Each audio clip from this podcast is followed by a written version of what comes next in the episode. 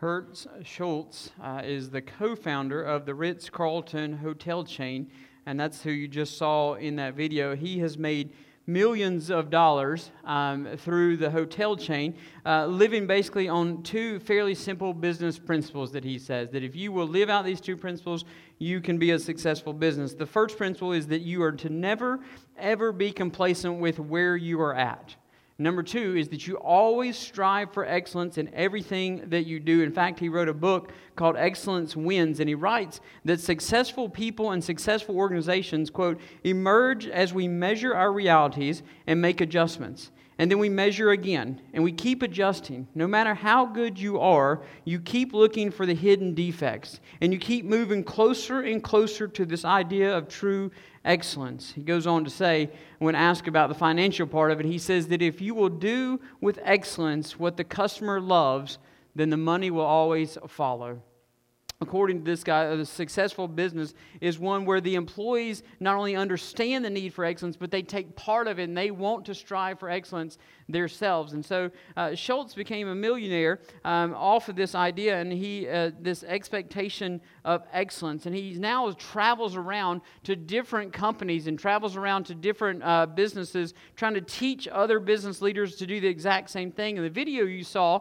was that he was uh, partnering with a bank. And so he is taking what he's done in the service industry, in the hotel industry, and saying that if this bank will do what he's done, they will not settle for where they're at. And they'll always strive for excellence, not just when they pick up the phone, but when the teller talks to you and when the, the person uh, talks to you about a loan. That if this bank will do this, they will conquer the banking industry. And I don't know if you caught the end quote of that video or not. And I know his, his accent, he grew up in Germany, it may be a little hard, but he, he ends that video with the simple question. He says, Did you come to work to paint the wall, or did you come to work to create a masterpiece today?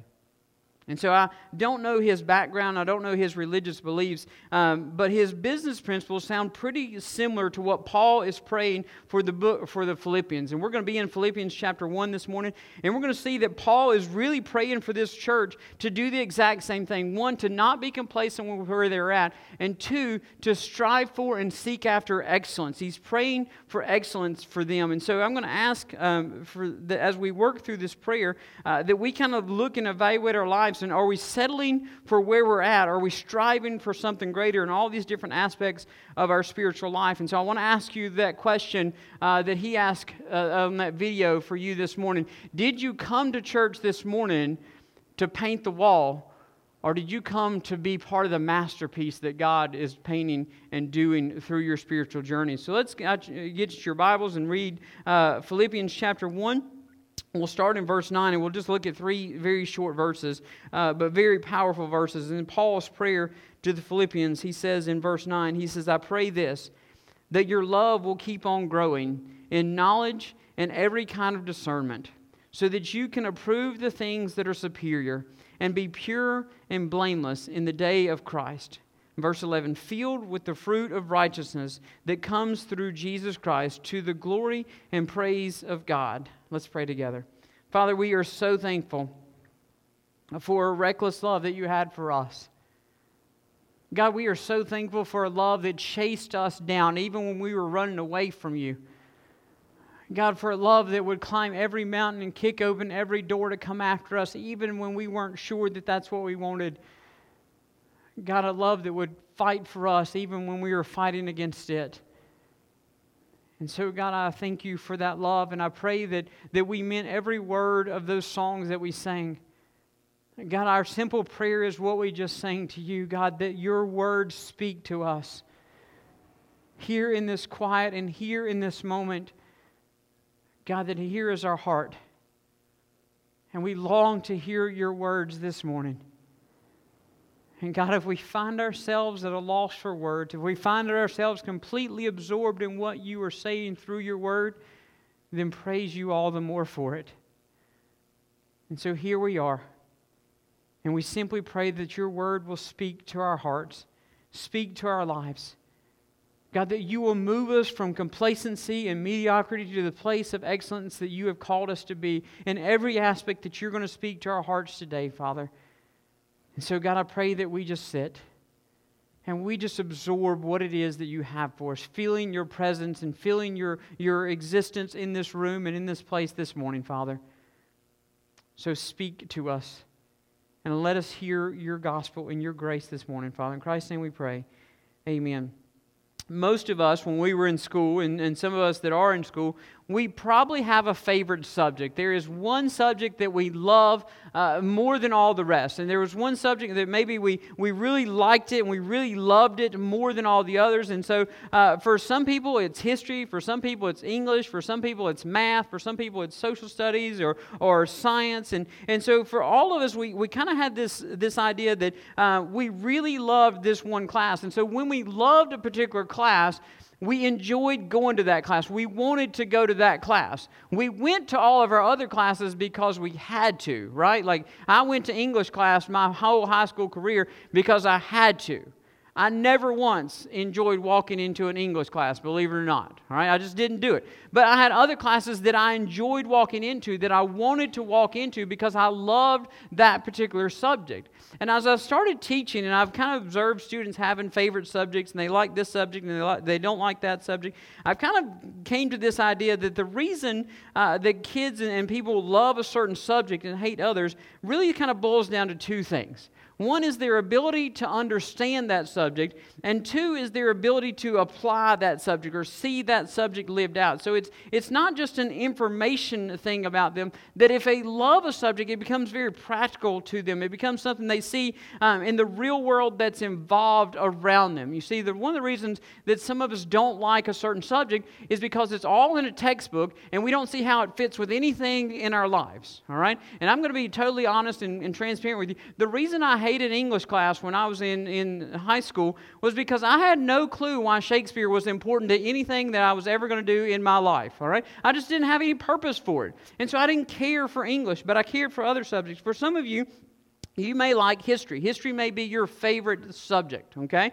And so, if history is your favorite subject, if you love it, then you probably don't have any problem remembering dates or events in a certain sequence. And my guess is that you saw history more than just a textbook like many of the rest of us did. You saw it and you saw it being lived out and sometimes even repeated all around you. And so, you were absorbing history and living history because you were loving it, and you begin to filter everything that you were seeing around you through the vision or through the lens of history. For some of you, you hated history, but math was your subject. And so for some of you, when you loved math, you were numbers were your friends, all right? And you loved numbers. And you even loved it when they took out the numbers and put letters in there, all right? And some of you are like, boo, that was the worst day ever. Whoever thought I would have to know what X stood for, okay?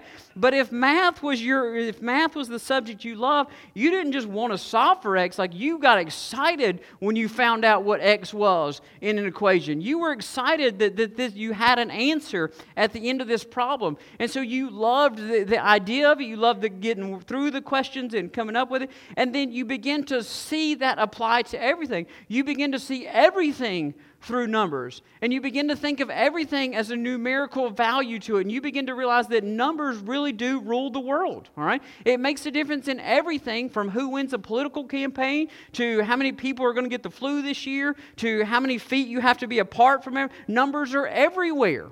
Right? And so you begin to filter and view everything through this lens of numbers because it applied to everything.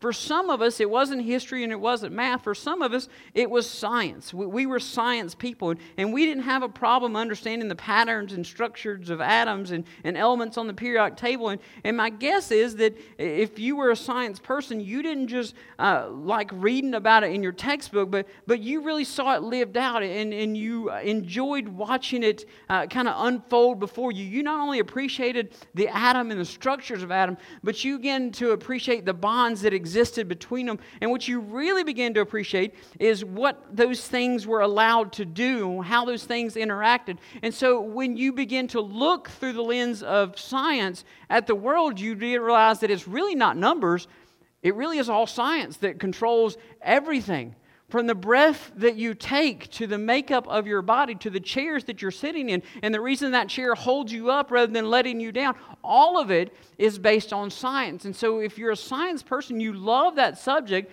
because you see it applied in everything that is around you. And so science becomes the lens that you see everything through. It shapes the way that you view the world. And so people often love a certain subject they begin to excel in that subject because it becomes somewhat easy for them because they're seeing it everywhere. And for someone who loves a subject, the more that they love it, the more it becomes uh, beyond just a, an academic exercise. The more they, they want to get information, not just from a book, but they want to see it lived out. You see, a science person gets really excited when they hear about a new discovery or a new way that science is being used to impact the world or, or, the people are discovering how it's already impacted the world. It becomes not just a, something they've learned, but a way of life and a way that they change and to make decisions.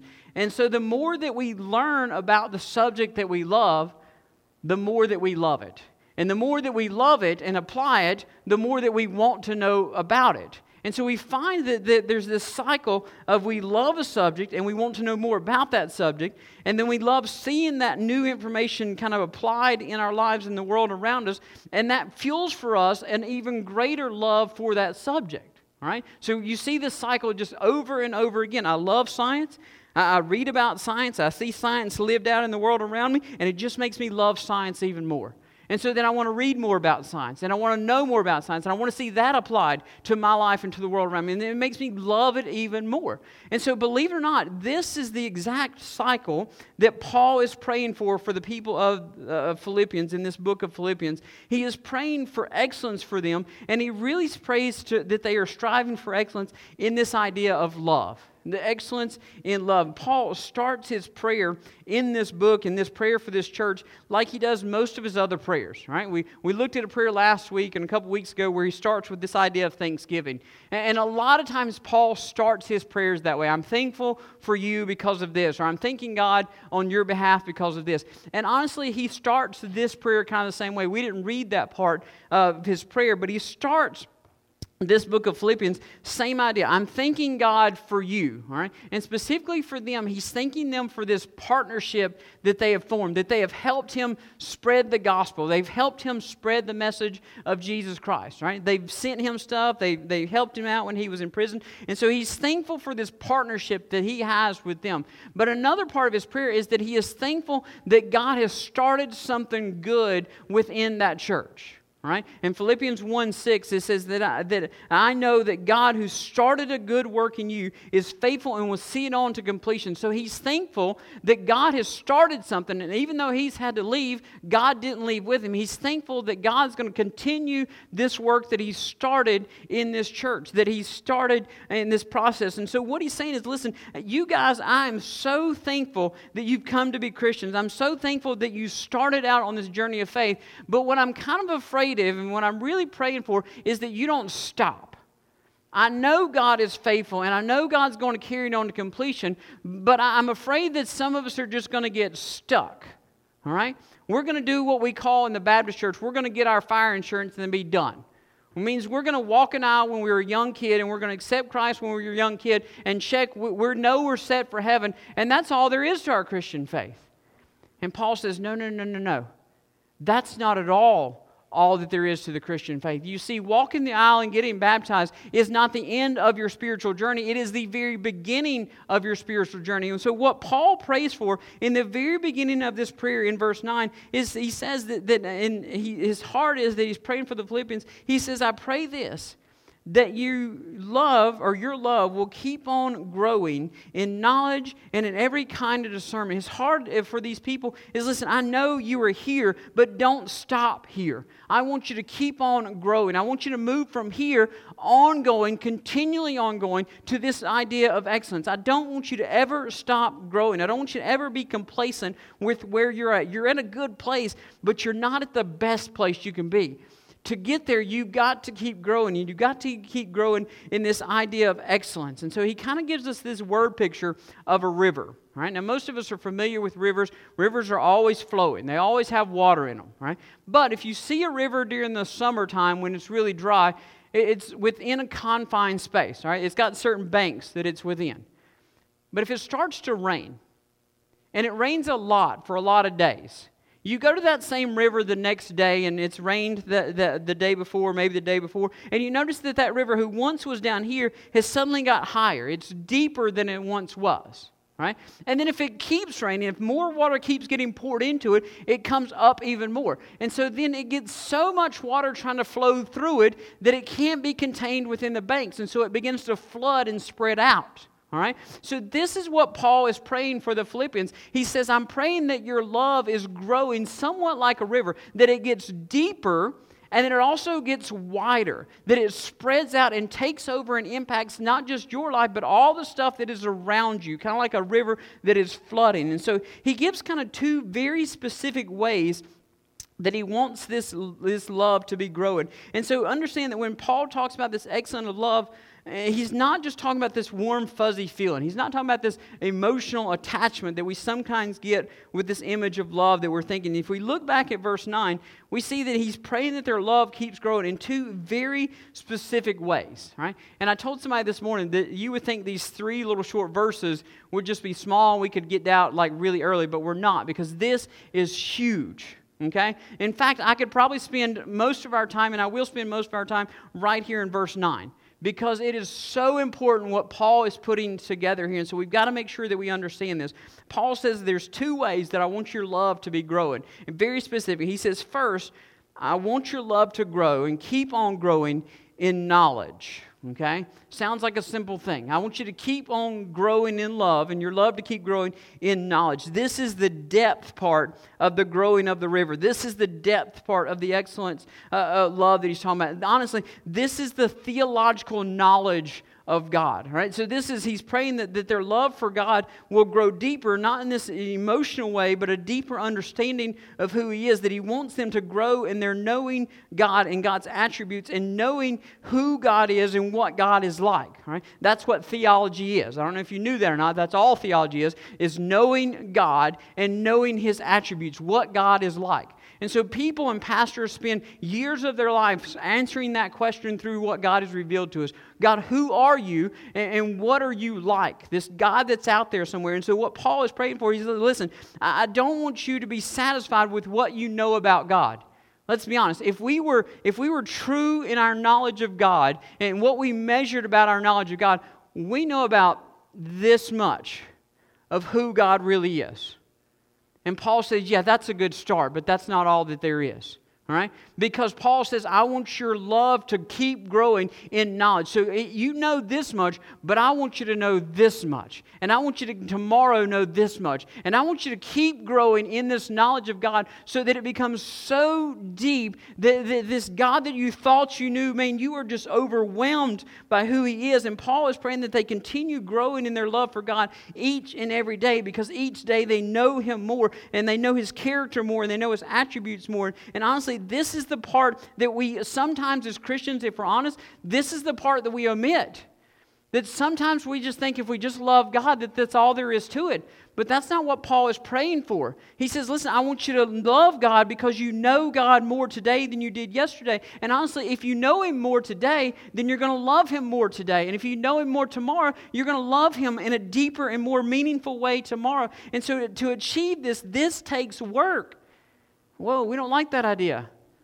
We don't like the fact that now we've got to work in our knowledge of who God is. But I got to tell you, you can come and you can sit every Sunday morning and listen to every word I say, and that's not going to give you what Paul is praying for here. It's not going to get you the depth that Paul is seeking after. He's wanting you to grow in the depth of your knowledge. This is a work that you're going to have to put in. This is what you've got to strive for. This is the type of knowledge that we get into God's Word and we look and see who God is and who He says He is and revealed to us through His Word. And so this takes work. It's not just passively sitting and listening to a sermon on Sunday morning. It's not just listening to a sermon on your car radio.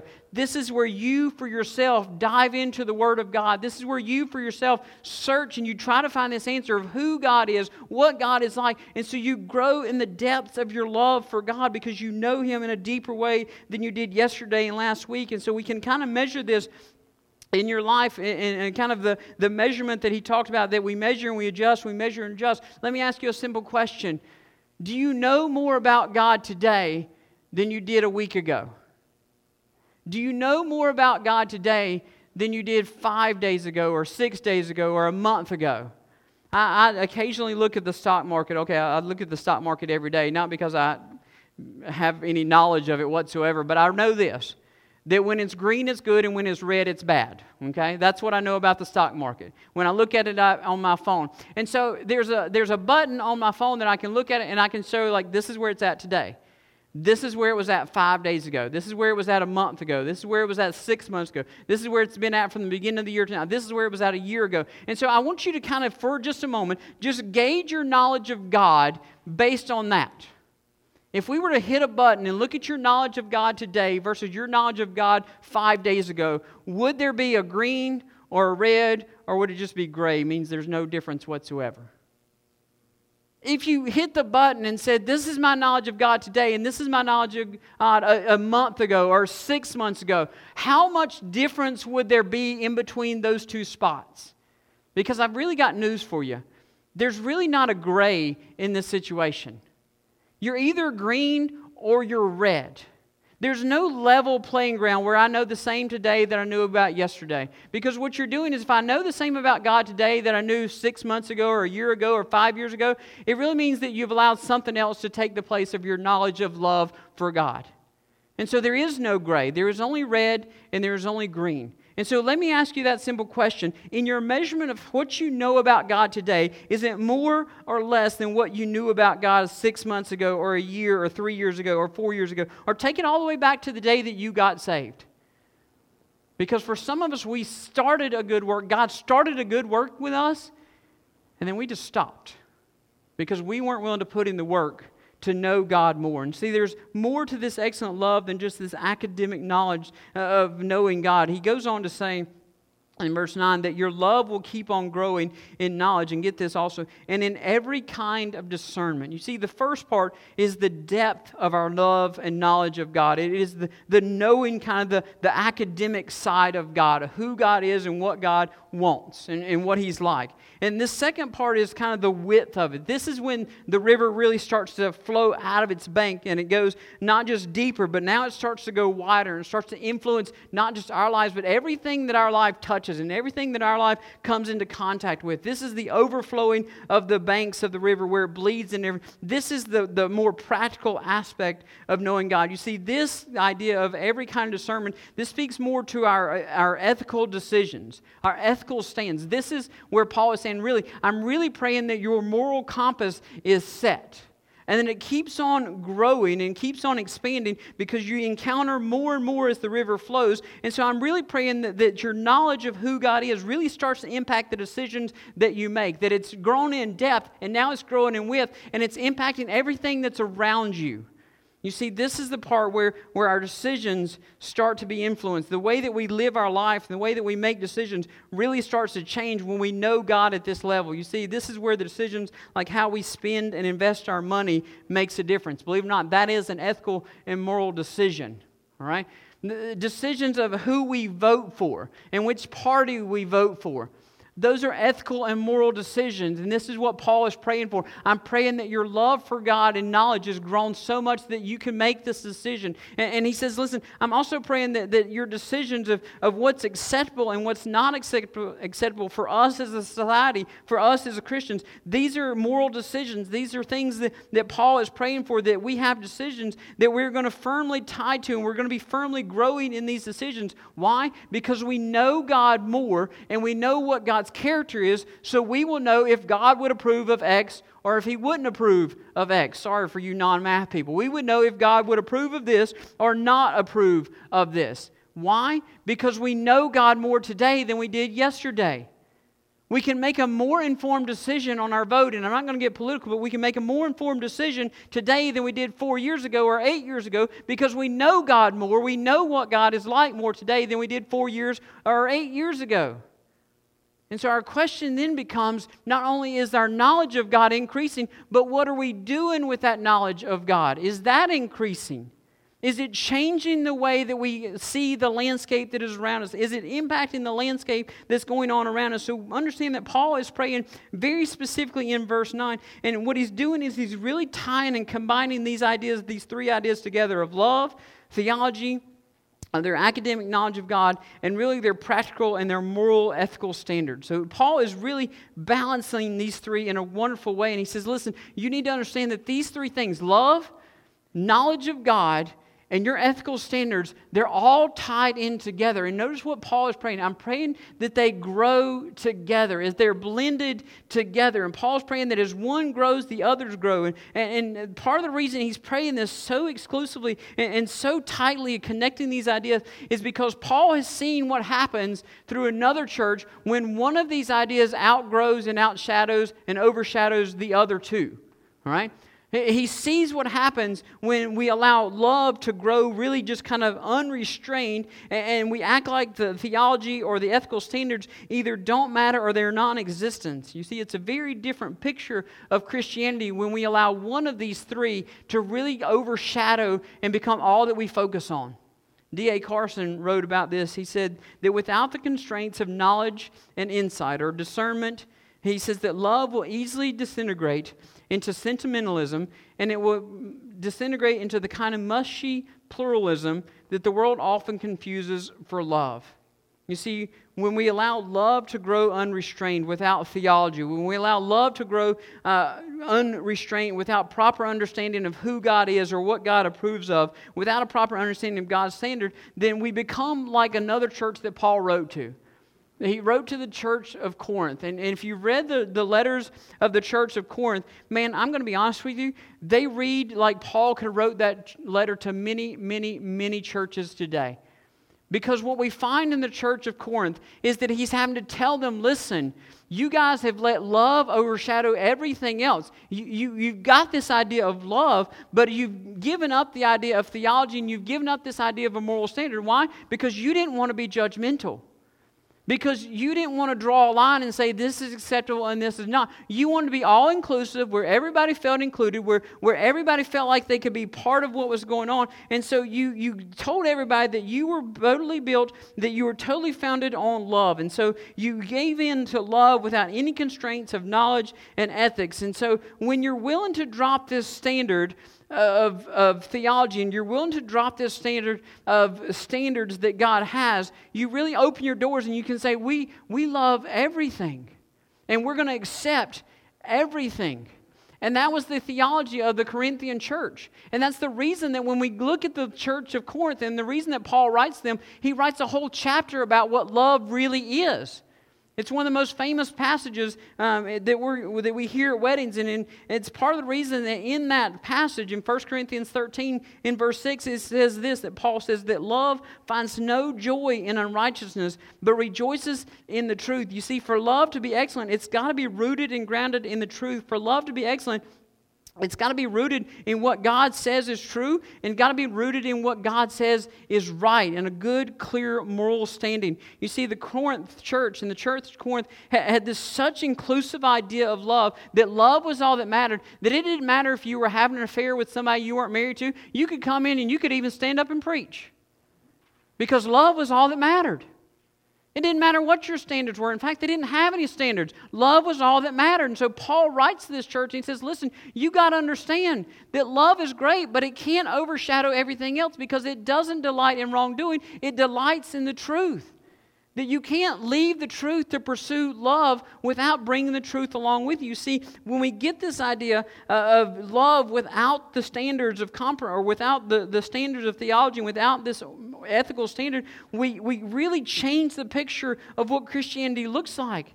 You see, the moment that we give up the standards of who God is and what God says is true is the moment that we open our doors and we become completely inclusive instead of exclusive. And you're like, well, I thought that's what we wanted. We do, but we have to do it within the standard that God says because at the moment that we say love trumps everything, love is the measure of everything, is the moment that we say there's really no standards by which God can judge us or that we can judge one another. And let's take that to the full conclusion. If there is no standard by which God can judge us or we can judge each other, really means there is no such thing as a sin because God can't judge us as sinners because love is all that matters. And so, if there's no such thing as sin in this world that love is all that matters, then that means I don't really need a Savior because I've never done anything wrong because I love everybody. And so, I've never needed a Savior, which means I never needed Jesus, which means He died on the cross for nothing.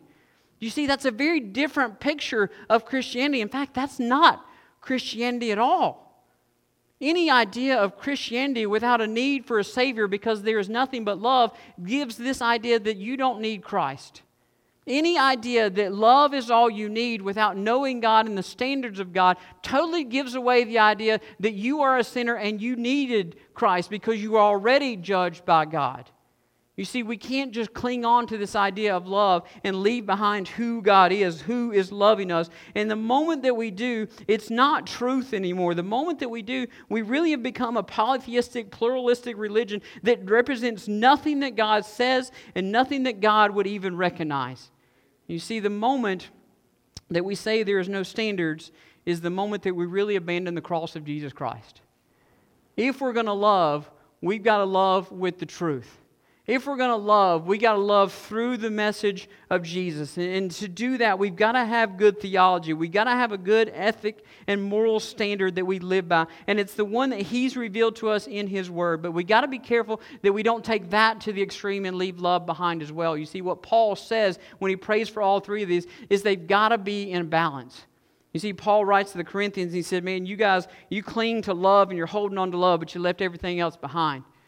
You see, but if you read the Gospels, Jesus over and over confronts a group that is the exact opposite. He over and over again confronts this group called the Pharisees that are clinging to theology and ethical standards that are absolutely impossible and leaving love completely behind.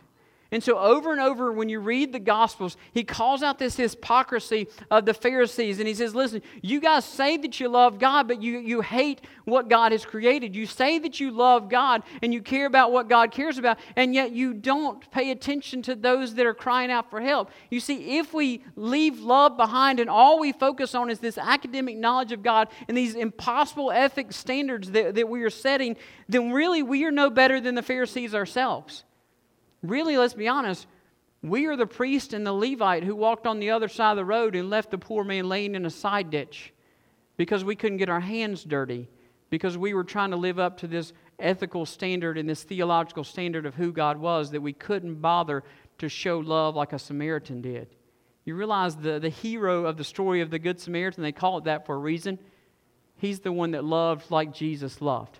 He's the one that, that loved imbalance of theology and, and, ethics. Because did you notice in that story when he gets the guy up, he bandages the guy, he takes him to a hotel, and notice the ethical standards that he says? He says, Listen, I'm going to pay for this guy, and if it's more than what I'm paying you, I have an ethical standard that I'm going to pay back what I owe. And so if it's more than I pay you right now, then I'll come back and I'll pay that later. That's an ethical standard. You see, he's not just a good Samaritan that's full of love, he's a good Samaritan that's full of love, and he understands the ethics that God has put out there because he understands who God is. That is the principle that Paul is praying for. That is the reason that Paul is praying for this excellence in love, that this picture that there's this balance of theology and ethics and love, and they're all wrapped into one together. You see, it's the same idea that he tells the church in Ephesus in Ephesians chapter 4 Verse 15, and he says this He says, to speak the truth in love.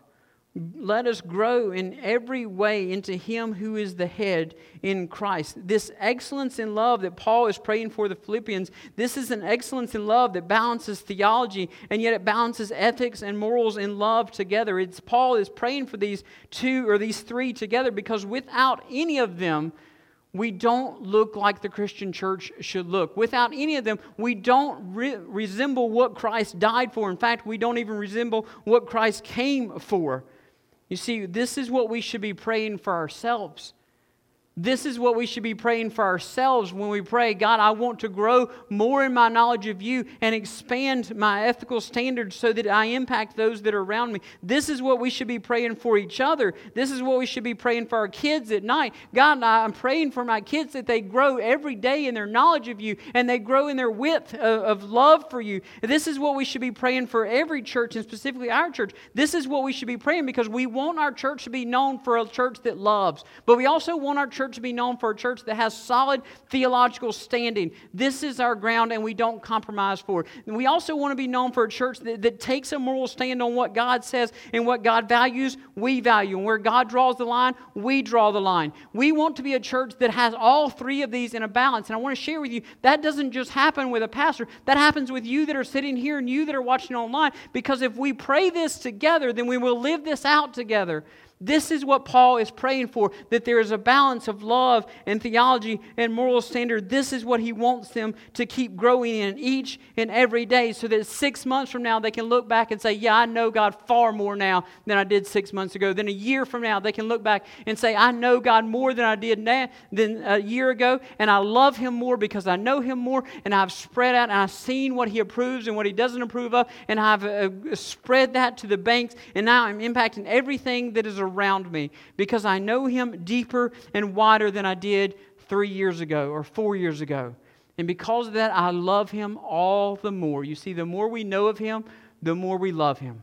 The more we love Him, the more we want to know about Him. And that's what Paul is praying this balance of knowing Him and this moral standard and this love that all is tied together. You see, that balance is essential for what Paul prays in the next part. In the very first part of verse 10, he says, He's praying, he sees this excellence within the choices that are before us, this ability to know and approve what is excellent.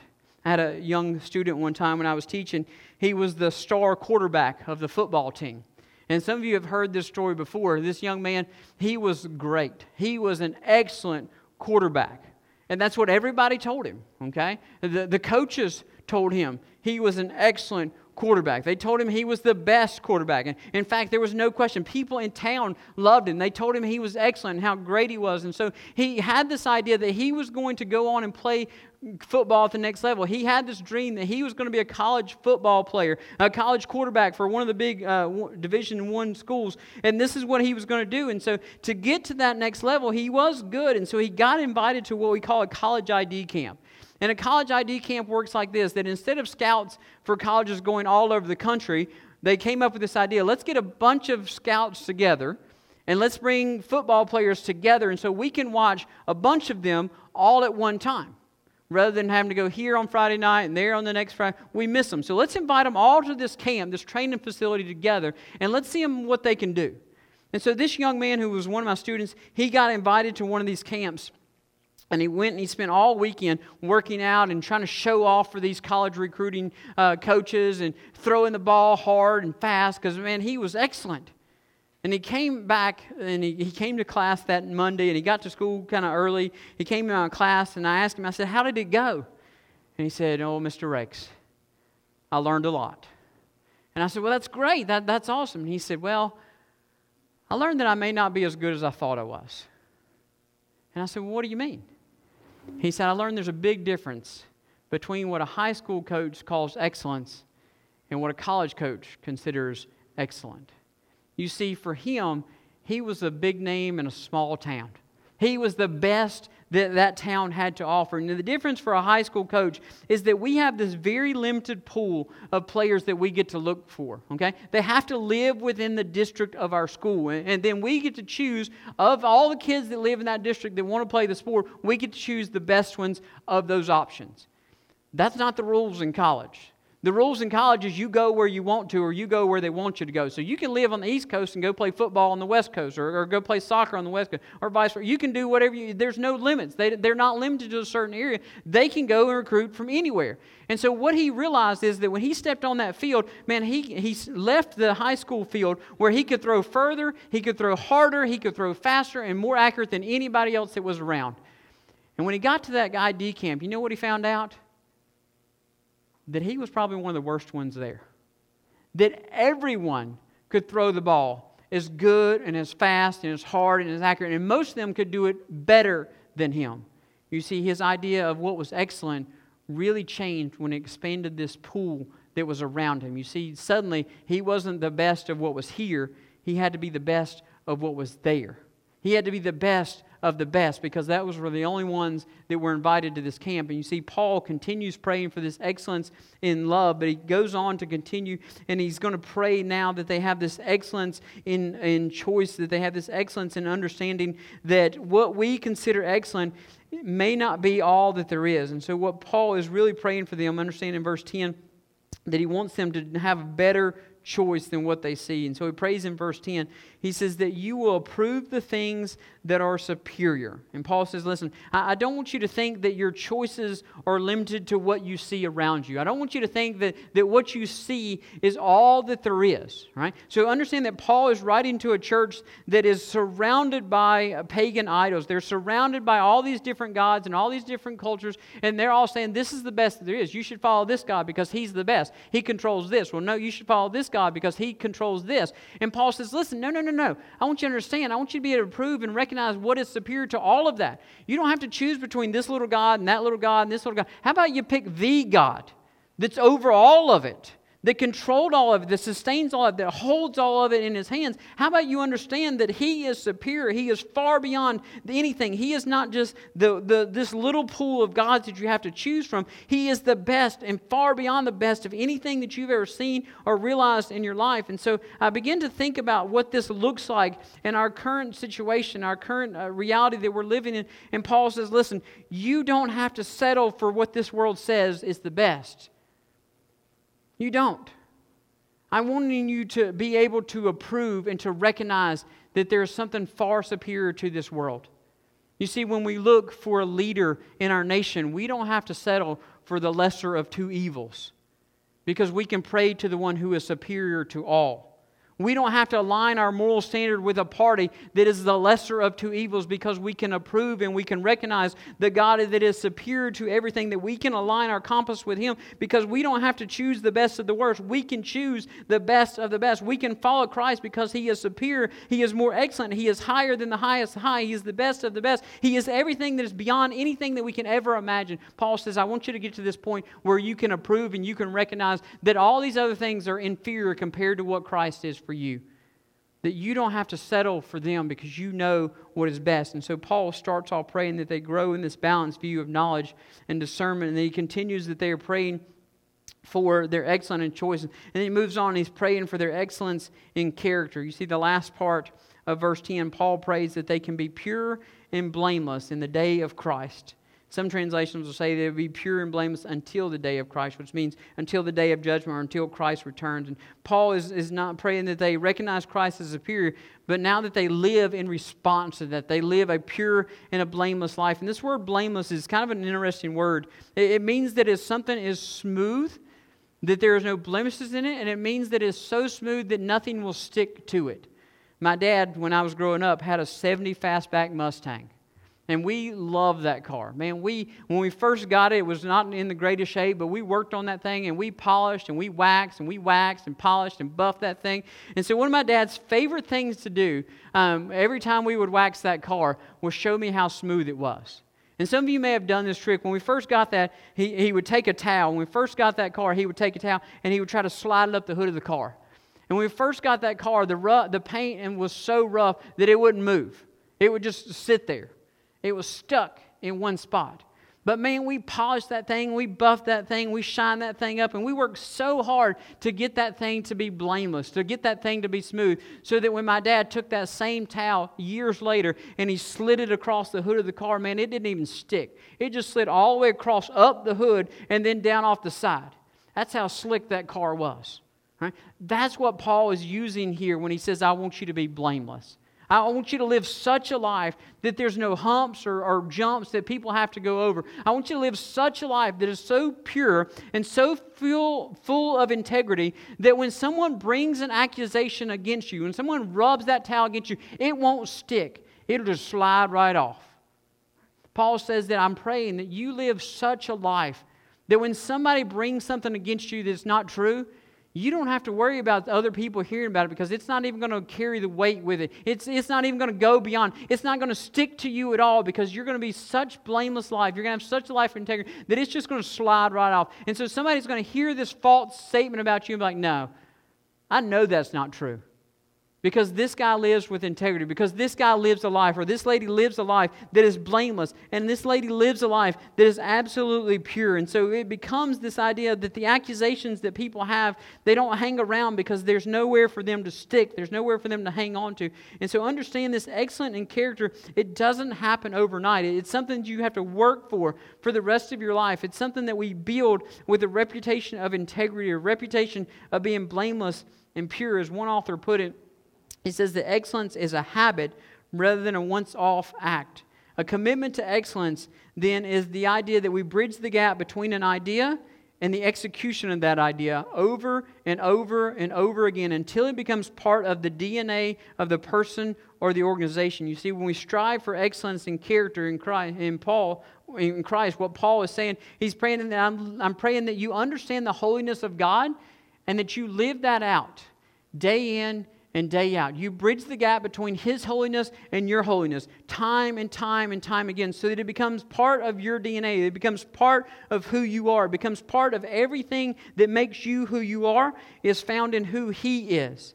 That we live out the holiness of God. And there's one final aspect of Paul's prayer that I want to mention. And I told you I'd spend most of our time in verse 9 and we'd fly through the rest of them. Uh, but this last aspect that Paul is praying for is that he is praying for excellence in production. He says in verse 11 that he is praying that we be filled with the fruit of righteousness that comes through Christ Jesus to the glory and praise of God.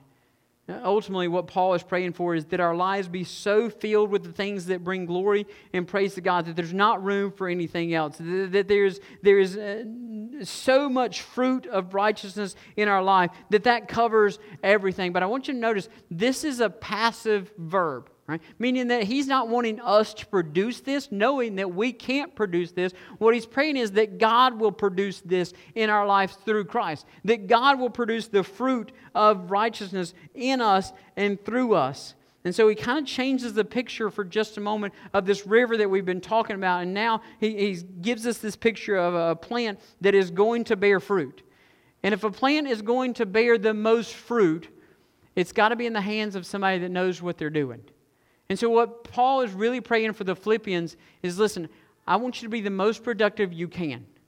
And to do that, you've got to trust that you are in the Master's hands, that you are being controlled and shaped by the Master. And so, all of us sitting here, every one of us would be fine with praying, Yes, Jesus, I want the fruit of righteousness in my life. I completely want to be filled up with the fruit of righteousness. And we're fine praying with that Except sometimes we forget that in order to produce the most amount of fruit, sometimes there's got to be some pruning that takes place in our life. You see, if you've got a plant that starts to grow and you just let that plant grow, and, and we've got some um, pepper plants that we started growing a long time ago. And I'll be honest with you, I've got a pepper plant that's about this tall. Do you know how many peppers I've got off that pepper plant? One. I got a massive pepper plant and no peppers. Could I say that that's filled with peppers? No. You know why it's not filled with peppers? Because I didn't go through and cut off those little shoots when they were growing and it spent all its time producing leaves, which are good, but not time producing what it needed to be producing the most. And so, all of us sitting in this room and all of us watching online, we would say, God, I want fruits of righteousness in my life, but I want to spend my time doing what I want to do. I want to spend my time growing the way I want to grow. And realize that if we're going to grow in the fruits of righteousness, if we're going to grow these fruits of righteousness, what it really means is God, here, listen, here I am. If there's things in my life that you need to cut out of my life, that you need to make room out of my life for so that I can produce more fruit, then do it. You see, sometimes you've got other plants that they don't need to be cut, they just need to be tamed. They just grow wild, and so you got to bend them and twist them and tie them up, constrain them in a certain way so they will grow like they're supposed to. God, if, if, if I'm going to produce the most, if I'm going to bring you the most glory and I'm going to bring you the most praise with every aspect of my life, then God, here I am. Bend me, twist me, shape me, tie me, constrain me, however you need to, so that I can be the most fruitful that you, I can be the most fruit bearing that I can be, so that I can bring you the most glory and the most praise that I can with this life that I have. You see, all of us are willing to pray for the fruit. But the question I need you to ask is how many of us are willing to pray for the pruning that it takes to get to the fruit? How many of us are willing to pray for the, the bending and the twisting and the tying and the shaping that it takes to get to the most amount of fruit, the most amount of glory that we can give? How many of us are willing to do what we're going to pray here and what we're going to sing here in just a minute, just to give Him the room in our life to do what He needs to do? And Paul is praying that we will grow in our love and our depth and our knowledge of who God is. He's praying that we can understand that God is bigger and superior to everything. He's praying that we live a life that is pure and blameless. And he's also praying this last part. The way we're going to do all that is we give up the rights to our life and we say, God, use us, shape us, make room for us, cut us, prune us, whatever you need to do so that we can bring you the most glory and the most honor in every aspect of our life. You see, what we need to do in this prayer and what Paul is praying the Philippians do is you've started, God has started a good work in you. He started here with you, but this isn't where He wants you to be. He wants you to grow in all these aspects so that you become excellent, so that you become a follower of the one who is superior to everything, so that you become what is producing the most fruit and the most glory and the most praise for Him. And you don't do that by staying where you're at. You do that by pursuing excellence each and every day. Let's pray together.